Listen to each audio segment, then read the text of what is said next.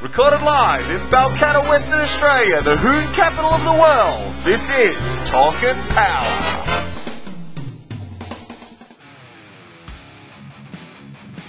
Gap is what happens uh, when you hold it to the floor and crush the man next to you. There's space in between your back bumper and your front bumper. We uh, in the South we refer to it as the gap band. My God, this is going to be an absolutely barnstorming finish.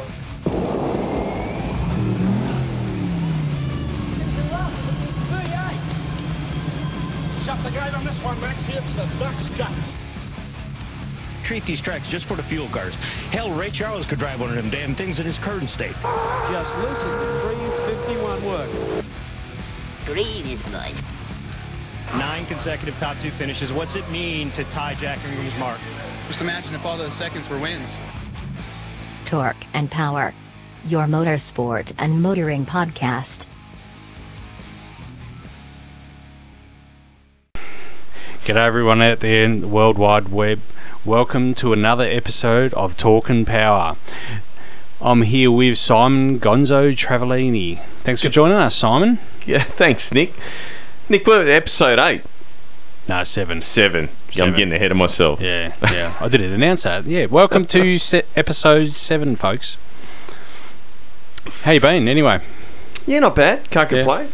Stress, stressing out over the taxi challenge, but we'll talk about that a bit later. Yeah, we we we haven't spoken about that since the last podcast. So, yeah.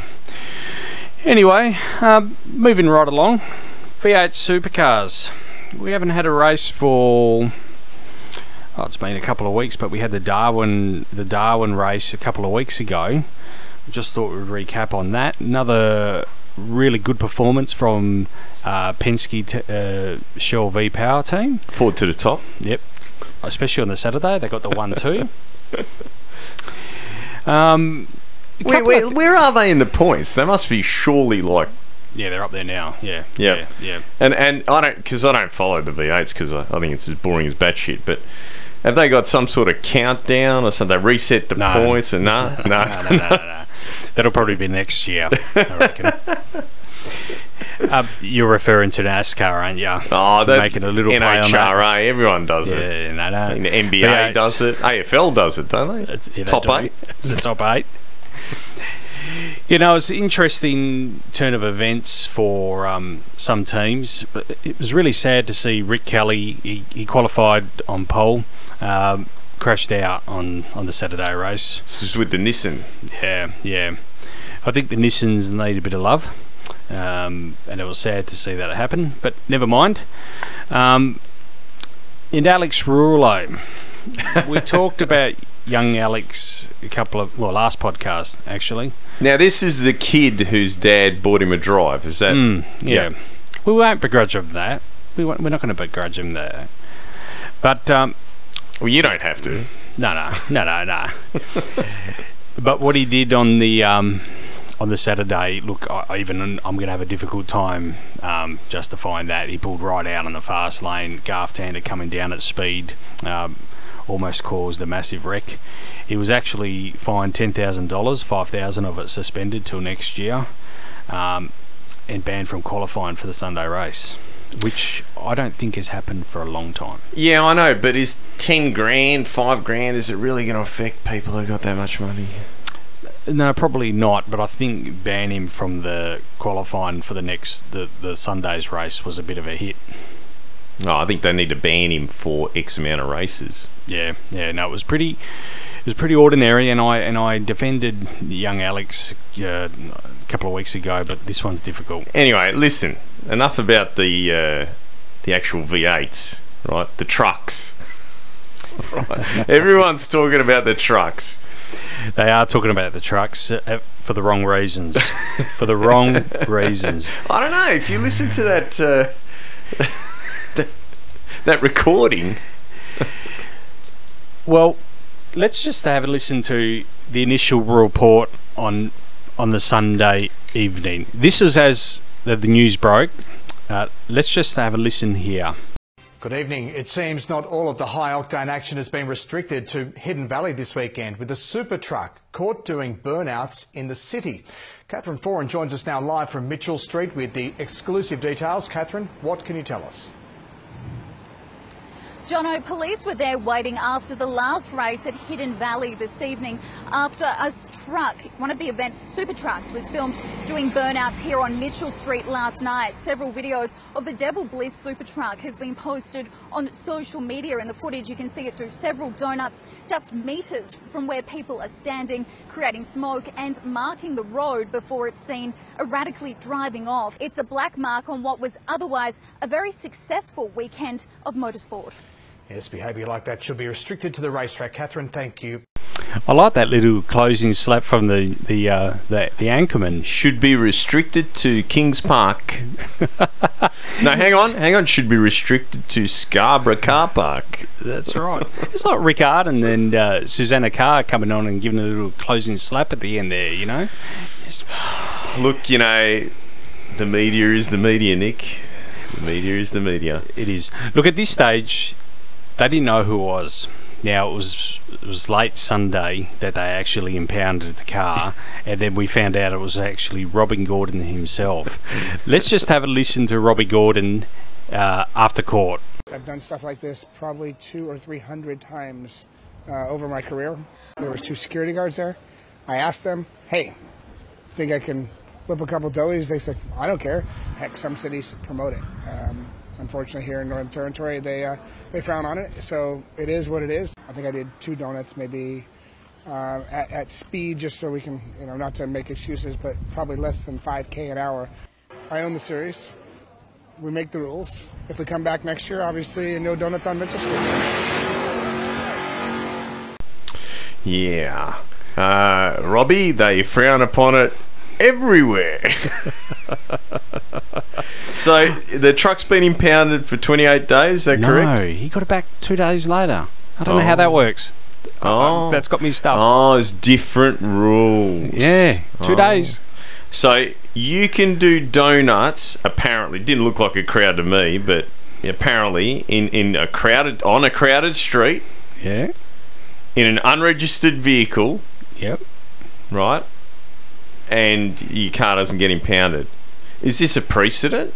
Should we be getting the papers through freedom of information and making it available to the public?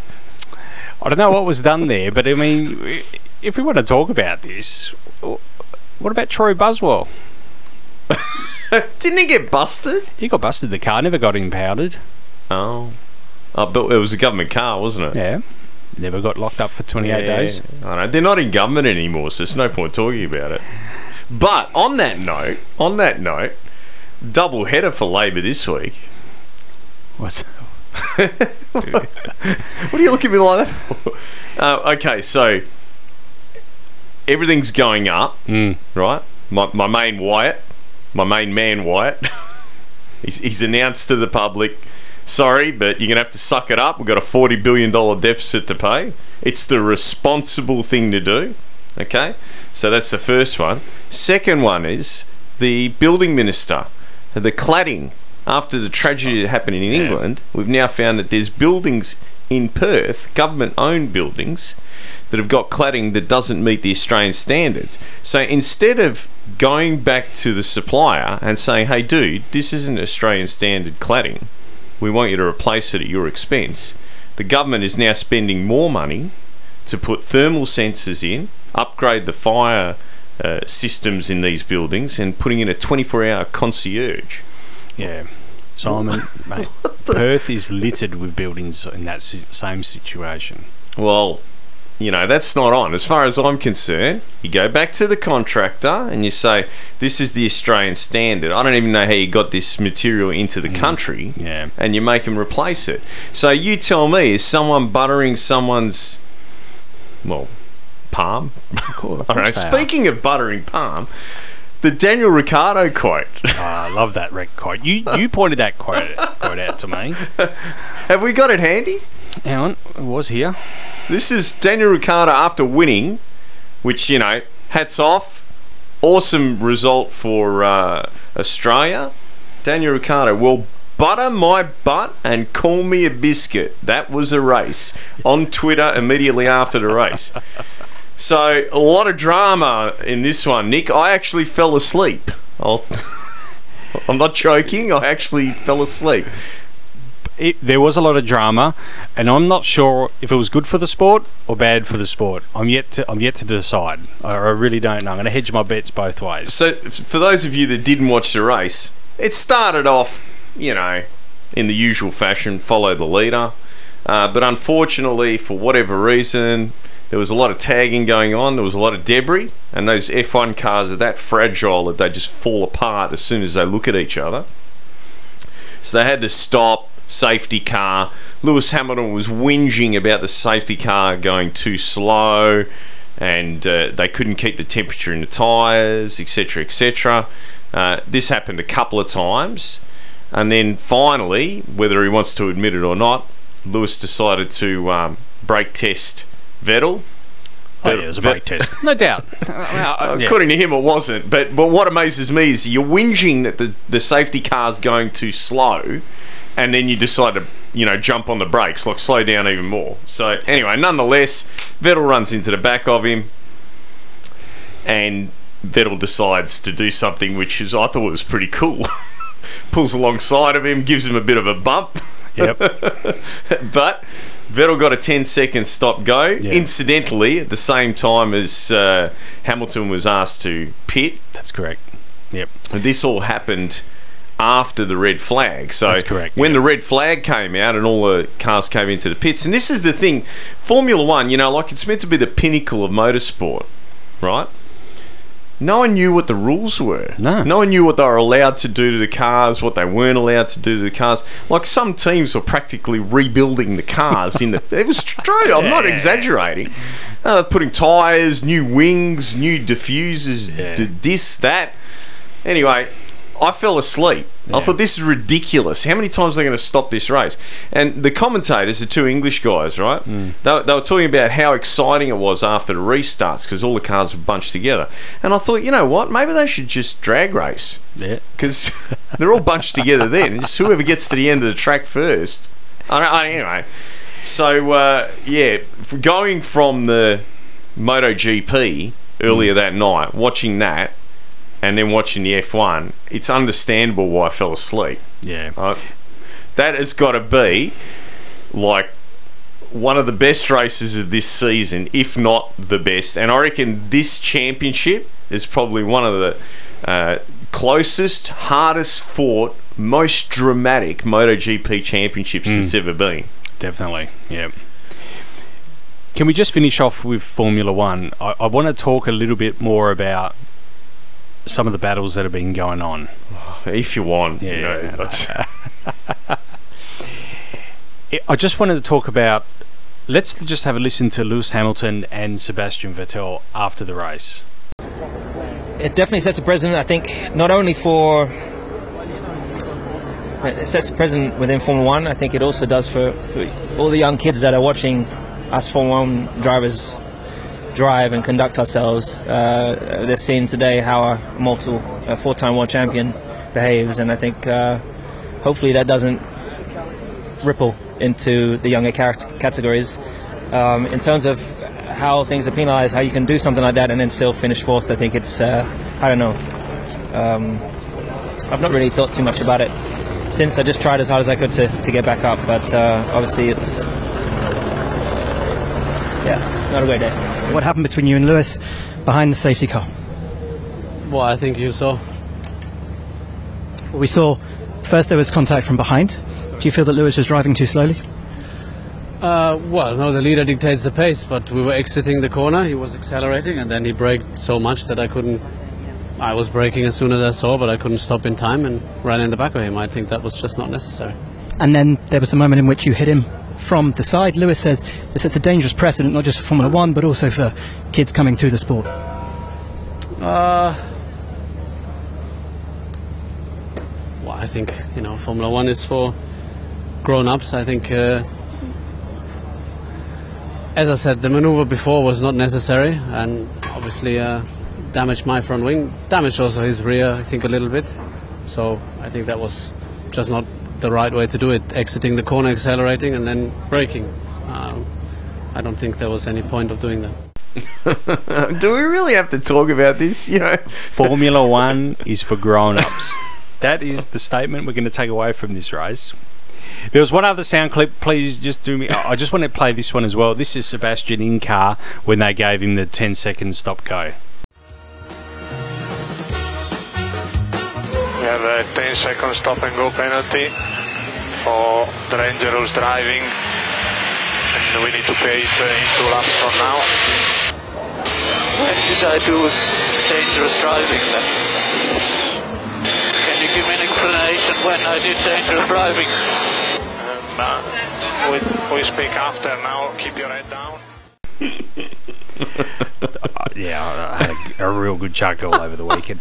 Um, you know, I never really liked Sebastian. When he came over to Ferrari, you know, I had to adopt him as a hands kind of thing. But ah, come on, man! You, oh, you, you got to admit that it, it was ballsy for him to do what he did. Yeah, yeah, yeah. Right, and it was funny to watch. Yeah. but I mean, I don't know. You know, I just think that they are all just a bunch of spoiled brats, and they really need to get in something like a door slammer and drive it and grow some balls, because you know it's all, like all the bullshit with the restart. Whether there's a safety car there or not, what's the other one they call uh, virtual Virtual safety virtual car. safety car? The guy who's in front uh, especially if it's a git like Hamilton, right? He's going to try and do whatever he can to get an advantage. So he's going to slow right down, make sure the guy's in the wrong gear behind him, whatever, whatever he can do to, to stuff the guy out behind him. And that's the thing, like these guys aren't out for a fair race. They're just out there to win by whatever hmm. you know it is. Now, I was stoked when you and, and seriously, I did fall asleep. So I was stoked when I found out that Ricciardo won yeah, yeah. even if it was a Stephen Bradbury move. It was. Nonetheless, he won, right? Because that kid there, I like him. I, I think that he's great for the sport. He's Hmm. very charismatic, and I still don't get why he's not driving a Ferrari. Mm, no, neither do I. Anyway, you want to talk about? I know you've been pestering me about this two hundred and fifty million dollars that they paid to put on this race. Well, one would argue that the people of Azerbaijan can't afford this. Um, I'm sure that they can't, but No. someone paid for it. well, they're on three hundred bucks a week. Yeah, three hundred dollars. No, monthly. I said a month. Yeah, it's an average wage. The people of Azerbaijan, Azerbaijan have an average monthly wage of three hundred dollars, and this race is heavily funded by the taxpayer or the government. Let's Yeah, but Nick, that's probably how much Barnett spent on his his office when he got in last. hey, in Subiaco, didn't he spend two hundred fifty million? No, that was on the desk. No, it was on the footbridge. The footbridge. So I think with Liberty Media taking over, I think this race is, is days are number, numbered. uh, look, Formula One V8 supercars. It's not happening. Mean, you sit there and watch the MotoGP. Yep. Right? Where I you're do. on the edge of your seat for that whole race from start to finish. And then in the closing laps, it starts to rain. Yeah. Like those guys are on two wheels and it's raining and they're on slicks. Yeah. Right? Yeah, yeah. And then you go to watch the Formula One where they're carrying on like sport brats. That's what, that's all they are. Mm. Yeah. They're sport brats. Yeah. You know, it was a great result because Ricciardo Mm. Ricciardo won, and out of all the people that could have won, I think that he was the most deserving. Yeah. You know, Yeah. you could almost argue that there was divine intervention. Mm. I agree. I agree. It was good to see Lance Stroll getting third. I was hoping for second, but he got. Um, Yeah, I'm, I'm going to ask out. you something, Nick. Right? Sorry to cut you off there. Yeah. Why is it that Williams is having so many engine problems? They're running the same engines as the Mercedes team. I don't think they're the same. You I don't- they're I not? think- I think they're a year older. Is that right? I'd say so. Yeah. Well, that sucks. Mm.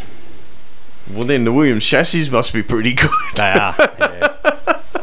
but to get past like that as well on the on, right on that last lap, there's no way they're the same. No. Oh, that that's yeah. I don't know what to say then. Mm. That's uh, maybe they need to switch to uh, Renault or sorry Tag, Tag Heuer. whatever, whatever power. Anyway, I think we should move on to MotoGP.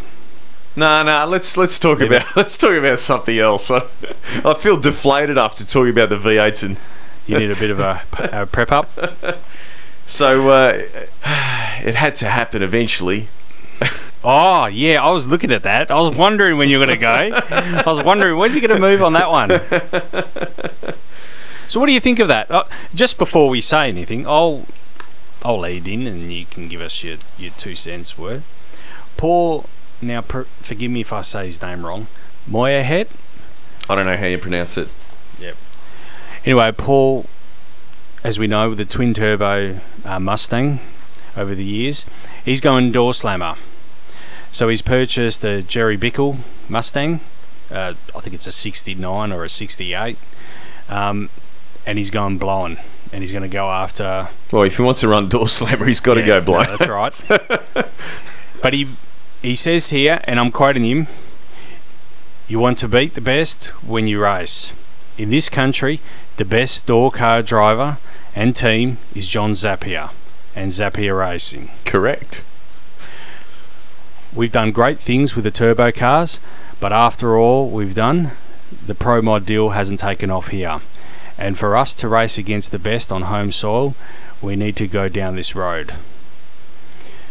So, you kind of hinted at what he. You didn't say he needed to do this, but you felt. No, no, I said that he needed to do this. You did, yeah. I didn't want to. I didn't want to put words in your mouth. Well, no, I mean, you know, I, I, don't, I never understood the point of building either of his two cars Mm.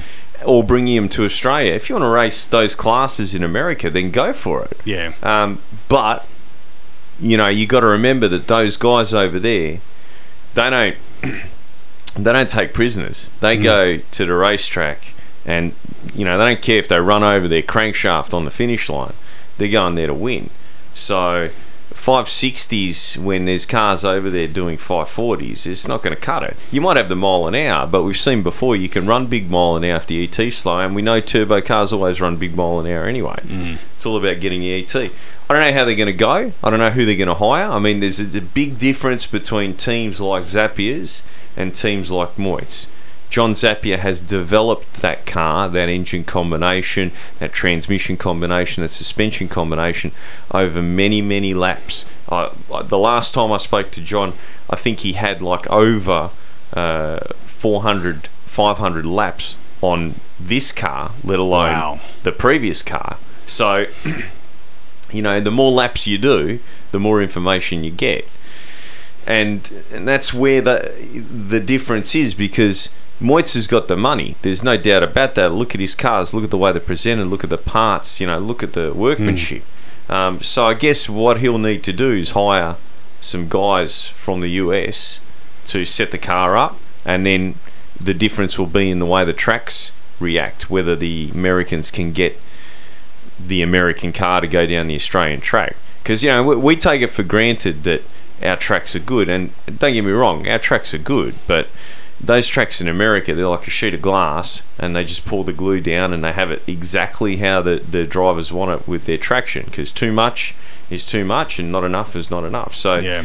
it'll be interesting to see. I mean, you would have to argue that right now, uh, going by what they're running in America, you should theoretically be able to get a 1471 US NHRA Pro Mod legal car, bring it over here, and run 560s. But whether you can drop the hammer as hard in the first half of the track, it remains to be seen. Yeah. So it'll be interesting to see what they do. It'll be interesting to see if they bring the CV boys along for the ride with them, if they're going to be their engine builders.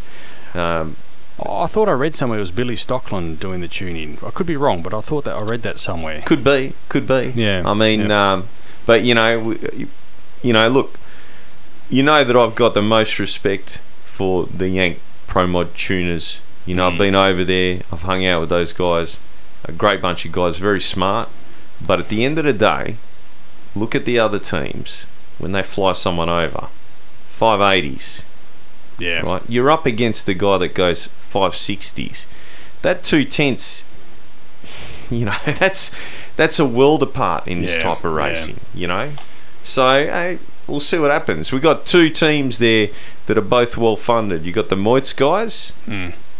that are going to drop the hammer, and and you've got the uh, ex pro stock um, Spinozzi. That's it. Yeah, so yeah, you got okay. Moitz and Yep. Those guys have got big budgets. Mm. So we'll just see whether the yeah you know the, the the money can beat the knowledge. Yeah, that'll be interesting to see. I'm, I mean, I've always been a big fan of what Paul's done in his twin turbo Mustang. I, I, I love that car. It'll be interesting to see how he goes in this new deal. So more ANDRA news. The lead fuel ban is upon us. I, I was surprised. I know we've been sort of talking about it, but just it was kind of kind of given a one week notice, which I, I found. I don't know. It still doesn't sit right with me. Uh, you know, look. Has ANDRA been working with the government bodies? Has the IHRA been working with the government bodies? Has anyone spoken to him? Has anyone kept tabs with what's going on? Is there a direct line between the Minister for the Environment? Yeah, it's good questions that you ask. There. You know what I, don't mean? Like I don't know. I, I think that this is a case of uh, they no one's done anything, and they've just assumed that you know it wasn't an issue. They were going to get an extension. I think they did think they were going to get an extension. To be honest. the problem you've got is that, and, and I, I did a bit of research on this not long ago. Um, what happens when a child's brain is developing is that there's little uh, conductive paths created within the brain, right? And uh, normally these paths are filled with, um, I believe it's calcium, right? And the lead that we, you know, breathe in, etc., um, it takes the place of the calcium and it changes the way that the brain functions.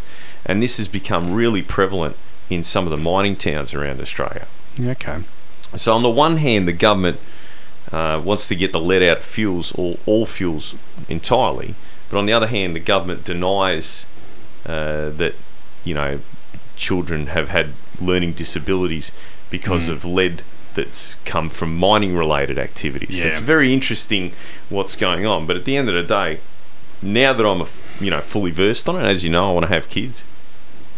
I, I would kind of feel a little bit funny about bringing kids to uh, the racetrack, knowing that there's leaded fuel around, and that and that's a big thing for me to say because I've been around it my entire life. Mm. You know, so yeah, it's interesting. The good thing is there's no lead in methanol, so we're safe with the blown cars. It's really going to have the biggest impact on the um, super stock guys. Yeah, yeah. Because they are, you know, those guys are reliant. Those big compression engines are reliant. Uh, and yeah, I guess they're going to have to find another way to slow the burn down. Yeah. So, interesting times ahead. Yeah, it is. Certainly is. Certainly is. So, the NHRA. While we're on the subject of pro mods, We may as well walk right into. We had two uh, NHRA meets while we were on um, in between podcasts. So we had the Thunder Valley Nationals in Bristol, and then we also had the Summit Racing Equipment NHRA Nationals in Ohio as well. Um, I w- we don't normally talk about top fuel, um, but I, I want to make uh, a mention to Clay Millican in his maiden victory. So think- after, after how many years? I don't know how many years, but I heard him say 244 attempts. Let's just listen to to that that interview here.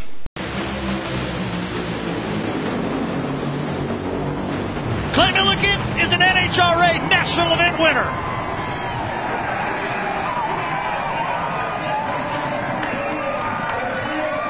A goosebump moment that was 254 national events in the making. Clay, you said uh, before the finals that this one was going to be super special. Do you have words to describe how you're feeling right now? I don't. Uh, Donna been with me from freshman year. Ah, and Mama, Daddy, Tracy Lee, Gail, Dalton, I miss you, but I knew you were riding with me today, buddy. Doug Stringer, Whitney. Finally won one. Man, it was just so hard. it took long enough. Thank you. UNOH Parts Plus great clips. I'm screwing up like the whole sponsor thing, but Don't block right there. That little man rides with me everywhere I go. No, it's good. Stop on that loud pedal, buddy. Curly is crying his little So, for those of you that don't know, uh, Clay Millican owned the IHRA. Like, they pretty much won everything there was to win, reset the records. This is in the top fuel category. And then uh, he's, he went over to the NHRA around 2007, and it's taken 10 years. Yeah. Uh, well funded teams, too. the, the, the sad there was a bit of emotion in the in the speech there for those of you who don't know that Clay Millican's son died two years ago in a motorbike accident so that's the reference he was making with um, his son that rides with him everywhere he goes so really good to see him win as I said we don't talk a lot about top fuel but I thought that was was worthy of putting in there the other one that got a bit emotional was Alex Laughlin. We poked a little bit of fun at Alex at the, in our first podcast because of his foray in street outlaws, but um, ass whipping. You mean? Yeah, yeah, Yeah. that too. But um, he came good at, at the Thunder Valley Nationals. Let's just have a listen to um, Alex Laughlin here. Perfect line, Alex Laughlin. Holding 38 thousandths of a second, and Alex Laughlin is going to beat Bo Butner and outrun him to boot. And we have our eighth different race winner. Alex Laughlin now has two Wallies. Alex Laughlin with a perfect light there, your second career win and your first under elite horsepower. Is this the transition you were looking for? Absolutely, and I have to be honest, I did not know if I was going to cry or not when I won another one of these things, but I'm absolutely speechless. And uh, God, I can't, I can't just. Our guys, man, elite. Every single one of those guys on every single one of those teams, on Vincent's team, Erica's team, Jeg's team, they all came over and they turned this car around in 42 minutes, and we got back up there. And this is all because of them. So obviously, because we gave him so much shit, he uh, he's been on the practice tree. He's had a crack, and he's uh, come back with a triple zero light. Yeah, triple zero. it's pretty impressive. against Bo Butner. So yeah, no, that was good to see Alex um, take a win there. Anyway, listen, let's not waste any more time talking about slow stock. So, Pro Mod. Pro Mod. Okay, now. Mm-hmm. Turbo cars again. Yeah. Two rounds, top qualified. You called this, didn't you? Uh, you know, the NHRA has just got to relax and wait till the middle of the season before they start making calls on overdrive. The only reason that the blown cars would have had a little bit up their sleeve, we discussed this, Mm. is so that when they get into this weather, they can leave the rest, you know, the ratios and so on and so forth alone and just put a little bit more overdrive in it. So, anyway, nonetheless, our man, Stevie Fast, he went Yeah. out first round yeah, at Thunder Valley. Yeah, against Jonathan Jonathan Gray. So it was a bit sad. Yeah. Uh, but, you know, still he's moving forward. And then in Norwalk. Oh, now who won? Who won in Thunder Valley? That was uh, So in Thunder Valley, we had um, Troy, Troy Coughlin, Coughlin, went yep. on against to take the win against Shane Molinari, who was a top qualifier. yeah, Shane Molinari. So two turbo cars in the final. Mm. Yeah. And the two of those guys basically swapped positions, I guess you could say, for the Norwalk race, where uh, Troy top qualified, but Shane went on to win, if that makes sense. Yep. So two turbo cars. Yeah. Two. So is the NHRA going to pull boost? They're going to No, drop no turbo way. size? Nah. Throw weight at them? No. No. No, it's not No. happening. NHRA, wake up. You're going to end up like the V8 supercars and F1. But you did call this. You did call this in our first podcast, or our second or third, when they when they took them down to sixteen and a half percent. Well, they're doing what the IHRA used Yeah, to do. yeah. It's the same story. Anyway. Way too early, guys. It's all right. Towards the end of the season, we'll start to see the blown cars march again. MotoGP. MotoGP time. Because we've got an interview coming up tonight as well. We've got Johnny Alardi and Anthony Palazzo. We got a, we got a, well, we we spoke with them at the Hot Rod and the Street Machine Spectacular. So we got to we got to get those guys in as well. I believe that uh, his car cleaned up. Yeah. Yeah, yeah, both of them did actually. Yeah. Yeah, Excellent. Yeah. Excellent. Beautiful car. Hmm. But MotoGP, The Dutch GP. I loved this race. This race was awesome. Even my wife watched it. so you're having an effect. Okay, so Channel 10, right, we think that you should fly Nick and I over to Phillip Island Yep. because we've probably added about 4,000 viewers. Mm. Oh, actually, you know what? Before we go to the MotoGP, because all through the MotoGP, I had Harry Haig of Aussie Chevelle fame texting me. He owes me a beer now, but anyway, that's another story. Harry actually called me during the week because he's a fan of the show, and he said to me, "He goes, listen, you guys have got it all wrong with the V8s. I know how to fix it." And I said, "All right, I'm I'm, I'm all ears. This is you know, good input." He said, "What we need to do, unlimited engines. I'm all for that. Let them have all the fancy suspension and everything up the front, right? But when we get to the back of the car, we need to go back to a live axle, leaf spring, and this is the kicker 185 60 14 tyres. These things need to have no traction bars or, or anything of, of, of any sort of description to aid with the traction of the vehicle. And I think Harry might be onto this because you watch those old HKTGs and XYs, XWs going around Bathurst, axle hopping. tucking the tyre in on the corners, and it, it makes it pretty exciting. And it'll be the great equaliser. It's a lot like radial racing. It is. It this is. would be like the X275 of circuit racing. Is it? We'll call it 185. 185 60 14. The one X185. Can, So you, can you even get those tyres anymore? I don't think you can even get them anymore. I'm sure Sumitomo or someone like that makes them. So anyway, so yeah, Trailer tyres. Ha- Harry Harry was telling me that Marquez was going to kick Valentino's ass, and he said, "I bet you a beer." And uh, well, yeah, the Harry. doctor, the doctor came through, and he conceded at the end of the race. That's why they call him the doctor. Yeah. So in qualifying, it didn't look like the doctor. You know, like you know, he's always in there for a chance. He could start last and still be there with a chance.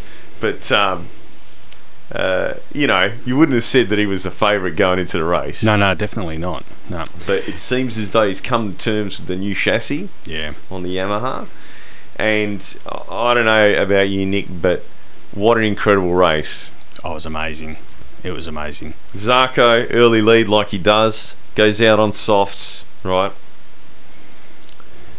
It looked like he was going to be podium contention. Makes a dumb call, so it starts to rain. Now, I I know what it's like to ride a street bike around a track on street tires. I can't even begin to imagine what it would be like to ride a bike on slicks in the rain around a track. So Zarco makes the early call, pits, jumps on his other bike with the wets on, and that was just a waste of time. He, he should have stayed out and toughed it. Um, the the lead uh, just swapped around between those aliens as they refer to them. Yeah. Um, but in the end, Rossi came through. Petrucci right behind him. Well, although Rossi did open a bit of a gap towards the end There. He did, yeah, Yeah. yep, yep. Uh, and then Marc Marquez third. Uh, there was some big movers though. Carl Crutchlow started in eighth. Yeah. And finished fourth. He came on strong right at the end. He did, Too. he Yeah, did. That move wasn't didn't come till right at the end. Uh, Dovizioso, Yep. ninth. Pretty much, I, I, you'd argue that he followed Crutchlow Yeah. through. But uh, Dovizioso, uh, post race, said that uh, a few more laps, Mm. and he reckons he he would have been he would have been right there. he would have been he yeah. would have tussling it out with them. Uh, but for me, the standout, I mean, aside from Rossi, uh, Australian Jack Miller Yeah. started in 13th. Now, Jack is renowned for his abilities in the wet. Started in 13th, finished 6th. Um, top effort. Awesome Yeah. to see. So, uh, yeah, the, the old, uh, I mean, Vinales, seeing him drop the bike, that was a bit sad, but um, I guess the, uh, the biggest disappointment of this season, you would have to say, is good old George. Jorge. I yeah. heard that they paid him 20 million euros. Really? Yeah, yeah. You could have got, right, Petrucci's whole family. you probably would have got the whole village for 20 million euros. So I don't know. I don't know what they're going to do there. How many years was that? How many is that? Don't say one year. I think that's a one-year contract. it was money not well spent. Now, there's there's been a lot of rivalry, as you know, when they were both on Yamahas between Rossi and uh, Lorenzo, and you know the famous wall that they Yeah. built in the pit garage. Um, and you know, I, I I'm a big Rossi fan, right? I copped a lot of shit while this was all happening, you know, because people always, you know, look at the new young and up and comers, the Yeah. Marquezes, the Renzos, and you know that all through the Vinales, like I'm, I'm a big backer of Vinales because I see him as someone that's got some talent and he's a bit humble and you know Mm. he, he's entertaining. He's he hasn't got a, a chip on his shoulder. The other two, in my opinion, they, they've got a chip on their shoulder, and I think I, I would have loved to have been near Rossi after that race because I'm sure he would have sent a text message to Lorenzo saying something like, "Sorry if I scared you as I lapped you." he, he he would have been saying something along the lines of. Um, I was partying all night with those big breasted Dutch girls. You remember what it was like to win? Oh, probably not. No, it was a very good race. Um, it was sad to see. Um, oh, jeez, what was his name? Vinales, their champion. Well, he was championship leader. Or is he still leading? No, no, No. I think Dovizioso is leading. yeah. But the thing is, Nick, and this is how fantastic MotoGP is this season. I mean, it, you know, it's been good in the past. I've told you, I've always been a fan of it. But um, I believe that there's seven points separating the top Yeah, four. that's correct. That's incredible. Mm, you know, yep. And and this is without any kind of you know shootout or top eight or countdown or any of that bullshit, right? No mandatory pit stops, no, nothing, right? No communication to the pits, the rider, the machine, and he makes his own decisions. I mean, they don't know. They don't know whether they're coming in. You can see them. They put the warmers on. They take the warmers off. They, you know, they, they push the bike out. They push it back in. The only communication is that pit board. Yeah, yeah. The driver's got no way of getting any information back to the pits. They got telemetry on the bike, Yeah. so they can see what the bike's doing. They can probably make changes. I'm not 100% sure, but more than likely. But um, mate, you got to say, MotoGP this season, as far as motorsport goes, I can't think of any other sport on the planet that's even come close. No, you're right. And a lot of people are saying that to me now, Simon. That's the problem. Channel 10, you need to fly us to Phillip Island. We- We'll do a live podcast from Phillip Island. Let's just have a listen to Valentino Rossi after the race. I liked his interview, actually. Yes, I'm so happy for for a dif- different uh, reason because it's a very important victory for, also for the championship, but especially the feeling for the comeback at the uh, at the number one is fantastic. After one year, sincerely, I, I race with motorcycle for for this feeling, for what I feel uh, the five six hour after the race, and uh, and it's always great, especially after one year without victories. What happened with Johann? We can see the tire in your levers. Zarco another time, but for me he's not a bad guy. He's uh, just uh, I don't understand the distance from one bike to the other because uh, I don't know where he wanna go. You know, Nick, Nick, that uh, you know, for those of you that didn't see, Zarco had a go. Johann Zarco, Frenchman, had a go at Rossi, and his front wheel actually hit Rossi's back yeah, wheel. yeah. Right No, now, it hit his leathers as well. Yeah, yeah, I, Yeah. it flicked his, his leg up. Mm. Um, the, the thing is, right, if that happened to me, I would have shat myself, pulled over, and started praying that I wasn't, you know, didn't get killed, right? Rossi just kept on going like nothing happened, know, like yeah. it like it didn't even happen, you know. Yeah. Zarco ran wide and was completely flustered Yeah, by it. yeah, yeah. Now, a few races ago, right, they had a, a coming together. They did, yes. Yep. And and Rossi made the point of saying, you know, this isn't Moto 2, mate. Hmm. You got to like if you're going to make a move, make it a clean move. Yeah. And for the last few races, Zarco's had a point to prove. Goes out there, gets the early lead. The, he's got to start to sort of. Th- I mean, he's a great rider, There's no doubt about it. He's got a lot of talent, but he's got to start thinking about his strategy. Tyre wear. Everyone goes on about how good he is at conserving the tyres, but it seems to me that the same thing happens all the time. He'll lead, you know, like pretty much for, for a good portion of the race if he gets out in front. Uh, but then the tyres start to go off, and there's nothing anyone can do. Mm. So yeah. he, he probably needs to start with a harder compound tyre and learn how to ride a bit more conservatively in the beginning of the race, and then he'll have something for him towards the end of the race. Mm. Yeah. But definitely, right, I've got to say, he's definitely an up and coming. But, you know, look at the future of the sport. Vinales, right, Mm. we already know he's good. Zarco, Yeah. right? Petrucci. I Mm. mean, Petrucci, Dovizioso. This sport is just going to get better and better and better. And Pedrosa as well. I mean, arguably, he's still got a few few years in him Yeah, as well. anyway, so um, oh yeah, that's right. Jeez. if you didn't pick that up, you, you would now. All right, so uh, Steve McQueen's Porsche from the famous Le Mans movie. Yeah, I, I- it's coming up for auction at Pebble Beach in August, and um, 16 million they're hoping to get for it. The reason why I brought it up was that car sort of crosses over. We're seeing a hike in movie cars. Now, this car is not just a race car, but it was a movie car yeah, but as Nick, well. it's it's a nine one seven, bro. Mm. You know, like the nine one seven is arguably the 917 30 is arguably the most incredible car ever built on the planet, Yeah. bar none. For those of you that don't know, I can't remember the figures off the top of my head, but it is a, I believe, a five liter flat twelve. It weighs about 800 kilos, Mm. and with the boost wound right up, they'd seen over 1500 horsepower on the engine dyno. Yeah. Like, If you haven't seen this car, you don't know what we're talking about. Just Google it. I mean, it is an absolutely beautiful car. now this is the, so this is not the Dash 30. No, no, This, is, the the, K. yeah. So that they, they started this style of car, I think, Mm. with a 907 or 906. Yeah, I think so. and then it progressed. It got developed. But yeah, I can see it pulling 16 million, and it was Yeah. Steve McQueen's. Yeah, yeah, it was Steve McQueen's, but it was also in the movie as well. So the twenty, you know, the twenty-four hour. What? Sorry, and, and it won Le Mans too. Yeah, yeah, it was a winner. It's a race winner. Yeah. So Yeah, yeah. so I, I think it'll get the money. It'd be interesting to see. It just comes down to whether people have got the money to spend. Yeah, no, that's true. That's true.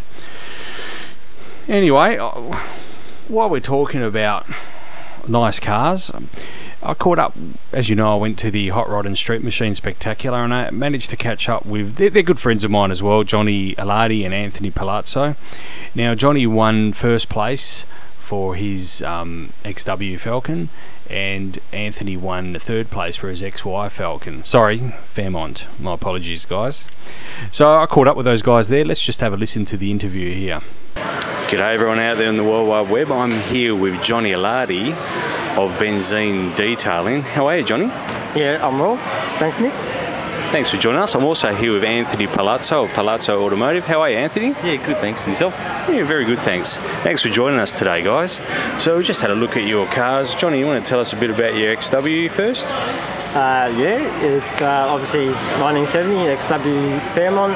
Um, finished the second build last year for the show, this show last year, and uh, 393 Windsor, uh, C4, 9 inch, um, all the basic stuff you sort of do to an XW. Um, yeah, and I guess the what's different about it is the, the paint scheme, which is a BA acid rush with a white um, vinyl roof, uh, vinyl roof wrap. Um, yeah, custom dash, boot, um, and standard rear trim seats. I remember this car from many, many moons ago. That's this is your first car, correct me if I'm wrong. Uh, yes, uh, bought one month after getting my license in 1996. Um, and like I said, yeah, we did the first build probably uh, it'd be about 11 or so years ago. And then about two or three years ago, we uh, took it off the road again to do the complete uh, driveline uh, rebuild and refresh. And we smoothed the engine bay and resprayed, you know, one side of the car as well. And yeah, we just sort of got it to a level where we were happy with. Yeah, no, it's an awesome car. We love it. I mean, obviously, you know, I love it. um, So, Johnny, tell us a bit about the business as well. I mean, you're. I look to you, and I think you're a guy that's really following following your dreams and doing what what you love. Tell us a bit about a the detailing business and also elite muscle cars.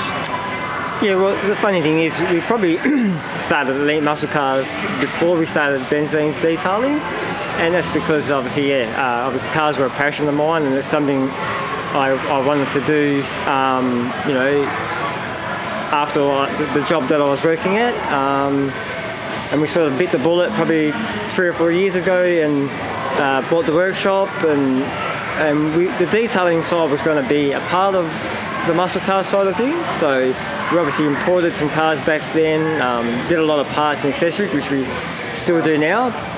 But uh, the detailing side uh, took off and sort of overrun the, uh, the muscle car side of things, and which, which I'm happy for that because we still get to work on the cars, we still do the accessories, and both uh, businesses, I suppose, complement each other. So it's, it's a handy thing to have. Yeah, they certainly do. I mean, obviously, I'm a big fan of your work. I follow all your work, but I've seen some. You're doing some really high-end stuff these days. We saw a Lamborghini just the other day, a couple of Ferraris as well. So, anything in particular, or like anyone can bring their car down? It doesn't doesn't need to be anything special. Yeah, that, I think that's the best. I think what I think is the best part of my business is that you, you don't have to have a muscle car. Yep. Uh, you don't have to have an exotic car. Um, detailing is a is a passion. Obviously, I'm passionate about classic cars, muscle cars, and exotics, and all that sort of thing. But um, I like to think that we provide a, a good service, regardless of uh, what car you have. And it's it, you don't need to have um, a top end car to want to care for it. Uh, You can have a, you know a, a, a Hyundai, a, a Land Cruiser. Um, all you need, generally people that come to us, they, they want to have their car detailed or polished uh, by a reputable business, and that's the sort of service you know I like to provide for them. Yeah, we were talking amongst friends the other night actually, and he was one of my friends pointed it out to me. I didn't even realise, but you use filtered water, so all the water that actually lands on all your cars is actually filtered. Yeah, we use a, a I guess a deionizer uh, filter. So um, yeah, it's just one of those I guess details that we like to use. I, I'll, I'll- I'll admit we don't use it on every car. Um, there's certain details we use it on um, depending on what we're doing, but yeah, it definitely offers. It, it makes some of the jobs a bit more efficient as well, um, depending on what we, we're intending on doing on the cars. But yeah, um, like I said, yeah, it's just one of the other things, you know, high-end things that we include in, in our in our business. Yep. No, that's awesome. All right, Johnny. Well, uh, yeah, actually, well, just before we finish up, I mean, tell us a bit. You come from a family of Ford people, I know. Um, tell us a bit of a couple of the cars in in the family. Okay, yeah. well, if we yeah, we won't go back too far because there's a lot of them. But uh, I guess at the moment, uh, currently, we have the uh, the ZA Fairlane, which is uh, another one in the family. Uh, obviously, everyone probably knows Dad's white, you know, XY GT replica, which has been with us since 1988 from memory. I was going to say, I remember that car Yeah. from when I was a kid. And that, that car's been probably done twice as well, and probably could do with another refresh or something. But funny enough, the- uh, I just I put this on my page the other day because Dad came in and um, we haven't polished that car yet. So Okay. uh, it, it's the reason for that being is yeah we want to do a, a few more paint paint things on it, and then we'll, we'll have that car polished and um, looking, you know, as fresh as uh, as it can be. But yeah, so that's the other two. Uh, we have a HT Premier, funny enough, in the workshop at the moment, which is mine. Um, yeah, and other than the FG that the missus drives. Um, and I guess, yeah, funny enough, uh, I drive an SS Commodore as a daily driver, so. Oh, that's um, all right. okay, well, I drive a so, Commodore every yeah, day as well. So. um, I guess everyone needs a bunkie, so that, that's the way I look at it. All right, Johnny, I really appreciate it. Anthony's actually run off, so we'll have to we'll have to track him down a bit later on. But thanks for your time today. No problem. Thanks, Nick. Take care. Anyway, we've tracked down Anthony, so I'm here with Anthony. Anthony, tell us a bit about. Well, firstly, tell us a bit about yourself and how you came to building the XY. Uh, look, I, um, I've had it about uh, 17 years now. It was uh, my third car. Yep. Um, I pretty much stripped it the second day I owned it and built it for the first time. still the same colour, which is a moonlight blue clear metallic. It had a little 302 Windsor in it, C4, um, with still white interior. Um, about four years ago, I rebuilt it again just to make it a little bit more drivable and a little bit more power. Uh, which is now it's got a 408 Clevo, uh, still a C4. Um, changed the interior to FG G6E seats front and rear. Um, yeah, and then we put the reverse cowl on it and got the front of the car re- resprayed. And um, just changed all the suspension and steering components just to make it a little bit more drivable. And yeah, Look, I mean, in many ways, I think you and Johnny have kind of broken the mould of the XYXW regime that we've had in Australia for many years, where we we seem regimented in restoring them in a particular manner. So, I mean, you broke the mould there a bit with the seats um, and the rims as well. Tell us a bit about the radials that you're running on, on that car. Yeah, they're a, a 15 by 8, and they've got a, um, a semi-slick on it. Yep. So, and then the front's got a 17. Um, it's just, you know, it's personal preference. I always wanted that tough stance look. Yeah, yeah. Um, so it's, yeah, it's personal preference. Everybody's got their own um, own take on things, and yeah, it's just pretty much how it is. Yeah, I, I agree. I mean, I, I, I like the stance. I like the look. I think it's awesome. So, Clevo, you've, you've stuck with Clevo. Um, This time, yeah, stuck, I'll, I'll put a Clevo in it now. Uh, it's a, a 408 CHI head, just a hydraulic roller camshaft, just a bit more streetable. Yeah. Um, I made 605 on the engine dyno. Wow. Um, and you put that together yourself? Yeah, put Yep, it together myself. yep. Yeah, approximately four years ago. Yeah, okay. Yeah. Yeah. Oh, awesome. Pump gas. Yeah. Yeah, so it's nice little street package. Yeah, yeah. No, it's good. It's good. Any future plans for the car, or are we just keeping it the way it is? Uh, they, there's always future plans, and we just keep on making upgrades and improvements on it just to make it more drivable. Yeah. Hopefully EFI and who knows turbo or something next. Yeah, so- okay. Yep, yep. No, I heard that whisper in the wind. I won't say from where, but you probably gather. I heard that was might be coming, so that's Yeah. why I sort of preempted the question. Yeah, there's always always something to do. Yeah, that's right. It never ends. All right, Anthony. Thanks for your time. No worries. Thank you. You take care, and we'll see you out there. Thanks, mate.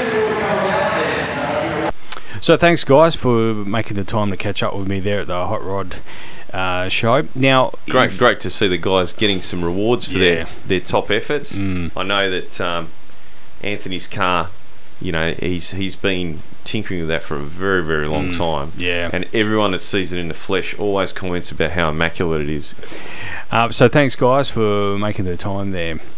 Um, and there'll also be a video on our Facebook page on Sunday evening with those cars and that interview uh, mixed into the into the audio, the visual there. So yeah, if you if you missed that, um, go on our Facebook page and you can see it all there. All right, I think you wanna we wanna we need to allocate a fair bit of time now. I don't want to talk about it because Don't ya? no, because I'm starting to realise that this whole taxi challenge thing, Hmm. right? If I win, it's going to be through some sort of uh, stroke of luck, act of God. Because here's the things that I've like. So we've got a Camry now. For those of you that don't know, we've we've actually got one. Uh, bought it on Sunday, and um, of all the Camrys that I could possibly buy, I bought the heaviest one that they make, the Conquest. This thing's got electric everything, right? So it's like, I, I haven't weighed it yet, but I'm, I'm going to guess that it's going to be like 16, 1700 kilos. Really? yeah. Yeah, well, it's Really? got it's got ABS, it's got power windows, it's got aircon, power steering, it's got LPG. right? Do you want me to carry on? Yeah, okay. Anyway, so I'm going to need to address. Oh, it's got cruise control too. Yeah. I'm going to need to address that issue. So the first problem is this thing's heavy, way heavier than I thought. I thought these things were going to come in about a ton, but the second problem is uh, I don't know anyone, and I can't find anything on the internet. Anyone that's ever done anything to a uh, 1MZFE, E, which is the three liter V6 that they've got. Mm. So I, I assumed, you know, it's a Toyota V6. Someone's put a turbo on it or done something. Not dreaming. Next thing is, every single performance shop because I, I didn't know this. I was quite humbled actually to find out that there are a number of performance shops in uh, not just WA but across Australia that listen to this podcast. Yeah, okay. Right, so shout out to all of you guys. The guys that I spoke to, they said, "How are you going to get it to hook up? It's front wheel drive." And I'm going, well, all the weight's at the front, isn't it gonna? so, and to make matters worse, you know me, I'm a Ford guy. I hate Toyotas, right? so this is this is kind of like going against my religion, you know. Uh, so where we're at, we've got this Camry Conquest. Um, it's a Balcatta car, so we're keeping it authentic, right? It appears, judging by the person that was driving it and his name and the beads that were on the seat, that it may well have been either an ex taxi or, or an or an ex uh, ride share car. And I think that's the thing. Like you know, Scott's got the taxi, the FG taxi from Street Machine.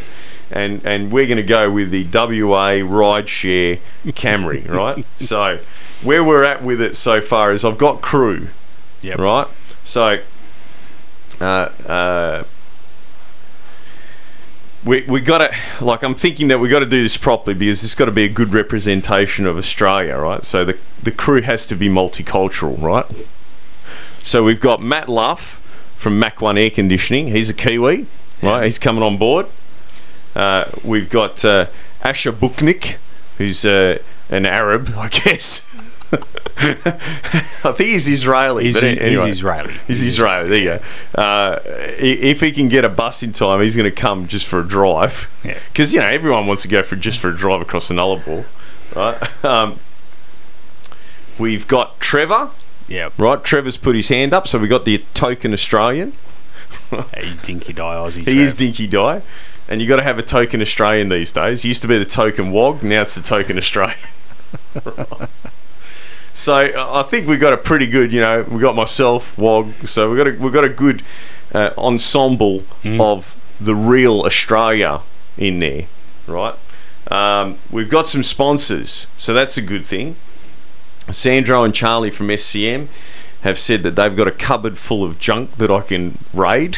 so Thanks, Charlie and Sandro. so uh, I'm hoping I'm going to find some injectors or something in there or something. I don't know. Um, I'm pretty sure.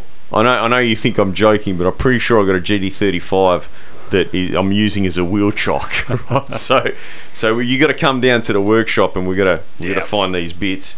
Um, we've got uh, Jamie from Shift Kits Australia or Mhm. shiftkits.com, as many of you would know. He is going to donate two ECUs, one to run the motor and one to run the transmission, and he's going to do the wiring. Uh, we've got Paul from Keys Transmissions, who's going to uh, modify the transmission so that we can manually shift it or something. I'm not 100% sure what he's doing. Obviously, Allfast's going to do the converter, and uh, trying to think who else is. Oh, and uh, Mick at Overboost, and. Uh, and Rob from Monster Talk have both offered us dyno time when we get to that stage. Excellent. The thing is, though, we haven't started building the car, right? And Scott's finished his and already raced it. Mm. Okay, now I, I believe that he's gone 12 at 121. That's correct, yeah. Right? So the mile an hour is there. Um, there's talk that he's going to put bigger injectors and uh, uh, a converter, which Scott, I'm spewing you didn't ring me for the converter, but whatever, whatever. but anyway, um, so yeah, I don't know how we're going to go. Like, I honestly think for the first time in my life that I've uh, bitten off more than I can chew, um, and and uh, even though 12.0 sounds relatively slow, uh, to get a front wheel drive car that weighs that much. Uh, with an engine. Oh, and that's another thing. I've been doing some research on the engine, right? So you know, Toyota stuff generally it's pretty tough, as everyone Yeah. goes on about. Yeah. Okay, so so the pistons, uh, they're ten and a half to one compression, right? So that's you know not really where you want to be with a turbo combo, right? and the top ring is so far up the piston that it's almost on top of the piston. Really? Which- yeah, which is also something that you don't want for a turbo combination. You want that ring down, down. Yeah. So um, the the next thing is the conrods. They reckon the conrods are that brittle that if you drop them, they shatter. so, so I'm finding all this out, you know, now. I sort of figured, oh, you know, it's Toyota, it should be good quality stuff, but apparently not. But we weren't going to crack the motor open, were we? That was the whole idea. No, that was the whole idea. Let's just pray. But that that means that we're probably going to need one motor per racetrack, right? and So- one one to get over there as well. Yes, yes. So I'm deeply concerned about this. Uh, I have got no idea how I'm going to make this work. Oh, and and that's the other thing too. I've sort of figured out where I can mount the turbo. Yeah. Right. Um, but the intake plumbing, because the intake is at the the back of the engine, effectively against the firewall, right? It's going to need like about 20 kilometers of intake plumbing to get from the turbo to the intercooler and then back around because the intercooler is now coming out of the other side of the mo- you know car. Yeah, so I don't know how I'm going to do it. I've got no idea. I know I've got a lot of sleepless nights coming up. And you know what, Nick? You're going to be there for every single one of them, right? So, um, what we need to do, I know you haven't heard of this for a long time, right? But uh, we've got to get together and meet at Area 32. Area 32, yeah. Yeah, yeah, yeah. the mythical Area 32. So for the for those of you that don't know, Area 32 is where all of my early cars were built. The the famous Capri, XD, XE, Cortina, even the Datsun. No, I still, I'm looking forward to it. I mean, it, it's we can. It'll be fun. It'll be fun. It'll be cool. So if there's anyone out there, Reese Mills, that wants to sponsor me some 235 60 15 tyres for the front, and maybe some front runners for the back. Uh, it'd be much appreciated. Anyone that's got any E Series 15 by 7 rims, I think they're going to fit on the front. E Series. I think so. I, th- I got a feeling that I've the got a ca- set. I've got a set of E E Series. yeah, like Falcons. EA, I've got EB. four of them here. 15 sevens. Yeah. Have you? They might be six and a halves. Okay. They're definitely 15s. Yeah, all right. I've got four of them. We've got to try them because I think that'll have the right offset, and I'm, I'm not sure, but I think the Camry's forward. Yeah, there's four of them out there. All right, looks like we've got a rim sponsor now. Sponsor in the shed, collecting dust. so, so what else do we need? I think I've got enough stuff at Area 32. Yeah, okay. I'm pretty sure that there's. I'm pretty sure there's a, uh, an intercooler, uh, maybe a blow valve, a gate. Um, anyway, we'll have a look. I'll get the Camry there. I'll get you there, Mm. and we'll um, and we'll start posting some videos. Yeah, yeah, we need to do some video that way that'll keep the people, the people of Perth and Balcatta, and all of our other listeners across Australia and the United States. We had some listeners. We had some video views, uh, quite a lot of them. 169 in the United States. 169 is not a lot, Nick. Come on. It's not a lot, but it's it's. Come on, mate. They were genuine views, not just clicks. Just it's not just clickbait. All right, I think we're done. I think we're done. Is there anything else you wanted to talk about? Uh, yeah, there is actually. Um, Oh, sorry. There's. Uh, isn't there a, a, like a, a show or something coming up? No, we had that. Hot, Oh, that's right. Uh, Jamboree. Jamboree's coming up in Oh, Sydney. okay. I don't know whether it's before the next podcast. Not 100% sure, but it is coming up. So keep your um, keep your ears and eyes peeled for that. It'll be a Yep. good event. There's uh, a lot of RB war going on at the moment. Um, who who's going to be the quickest? Who's going to run what? A lot of guys switching to autos. Yeah, okay. Um, mainly because I don't think they know how to set up a clutch. It's not easy. so, so uh, I don't know. I think that's about it over here. We uh, Darwin's the next big race uh, Yeah. in in uh, Australia. Hmm. Um, now, apparently, uh, this there's a bit of controversy about whether they're actually going to um, host the event. Is that is that Yeah, correct? yeah. Because they need to get like sixty thousand dollars or something to pay the Thunder people. 65, I heard. 65 grand, yeah. So we don't even know for sure. Like Thunder's announced that it's going to happen, but um, no one's really sure who's going to pay for it. I've heard a rumor that they're going to the government for the money, Mm, yeah. um, which is not. I don't think that's you know, I don't know what the people of Northern Territory are going to think about that, but After- the races after- like it. After Robby Gordon t- uh, tore up the streets. Oh yeah, that's all we need. That's all we need. Uh, yeah, so that's about it. We'll, uh, like Nick said, we'll be posting up some videos shortly of Yep. the uh, the Camry build. Also, custom cars and coffee this Sunday, the second of July. I can't make it, so but still go down there and support it.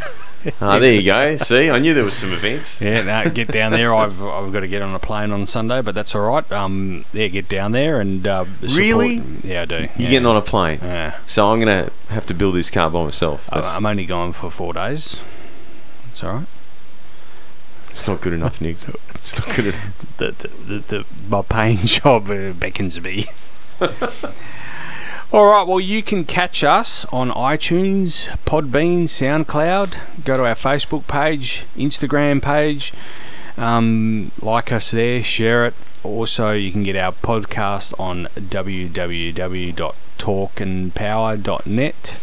Head over there and like the. Um, well, download the. You can download the podcast from there as well and um, and also our YouTube videos. All of our YouTube videos go on our website, but you can also find us at Talk and Power on YouTube as well. All of our videos are there. And if there's anyone there from uh, Uber marketing or chauffeur marketing, Chauffeur, yeah, you, want to go for chauffeur.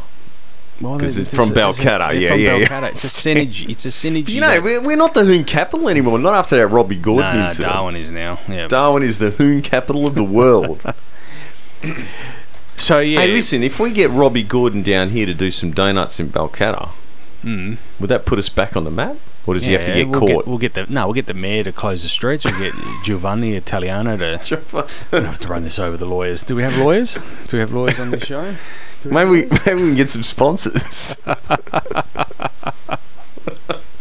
John Hammond. Simon Walters. Simon Walters, yeah. Uh, Freeman Lurie Singh. All right, we'll close it there. Thanks for joining us. Thanks for coming down tonight. No worries, Nick. All right, we'll we'll get started on this Camry. All right, take care. See you on the See street. ya. See ya.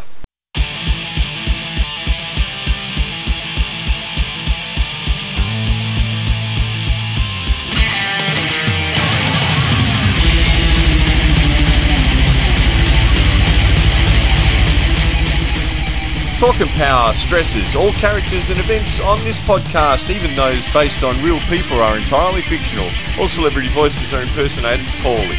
We do not encourage street racing or the use of turbochargers.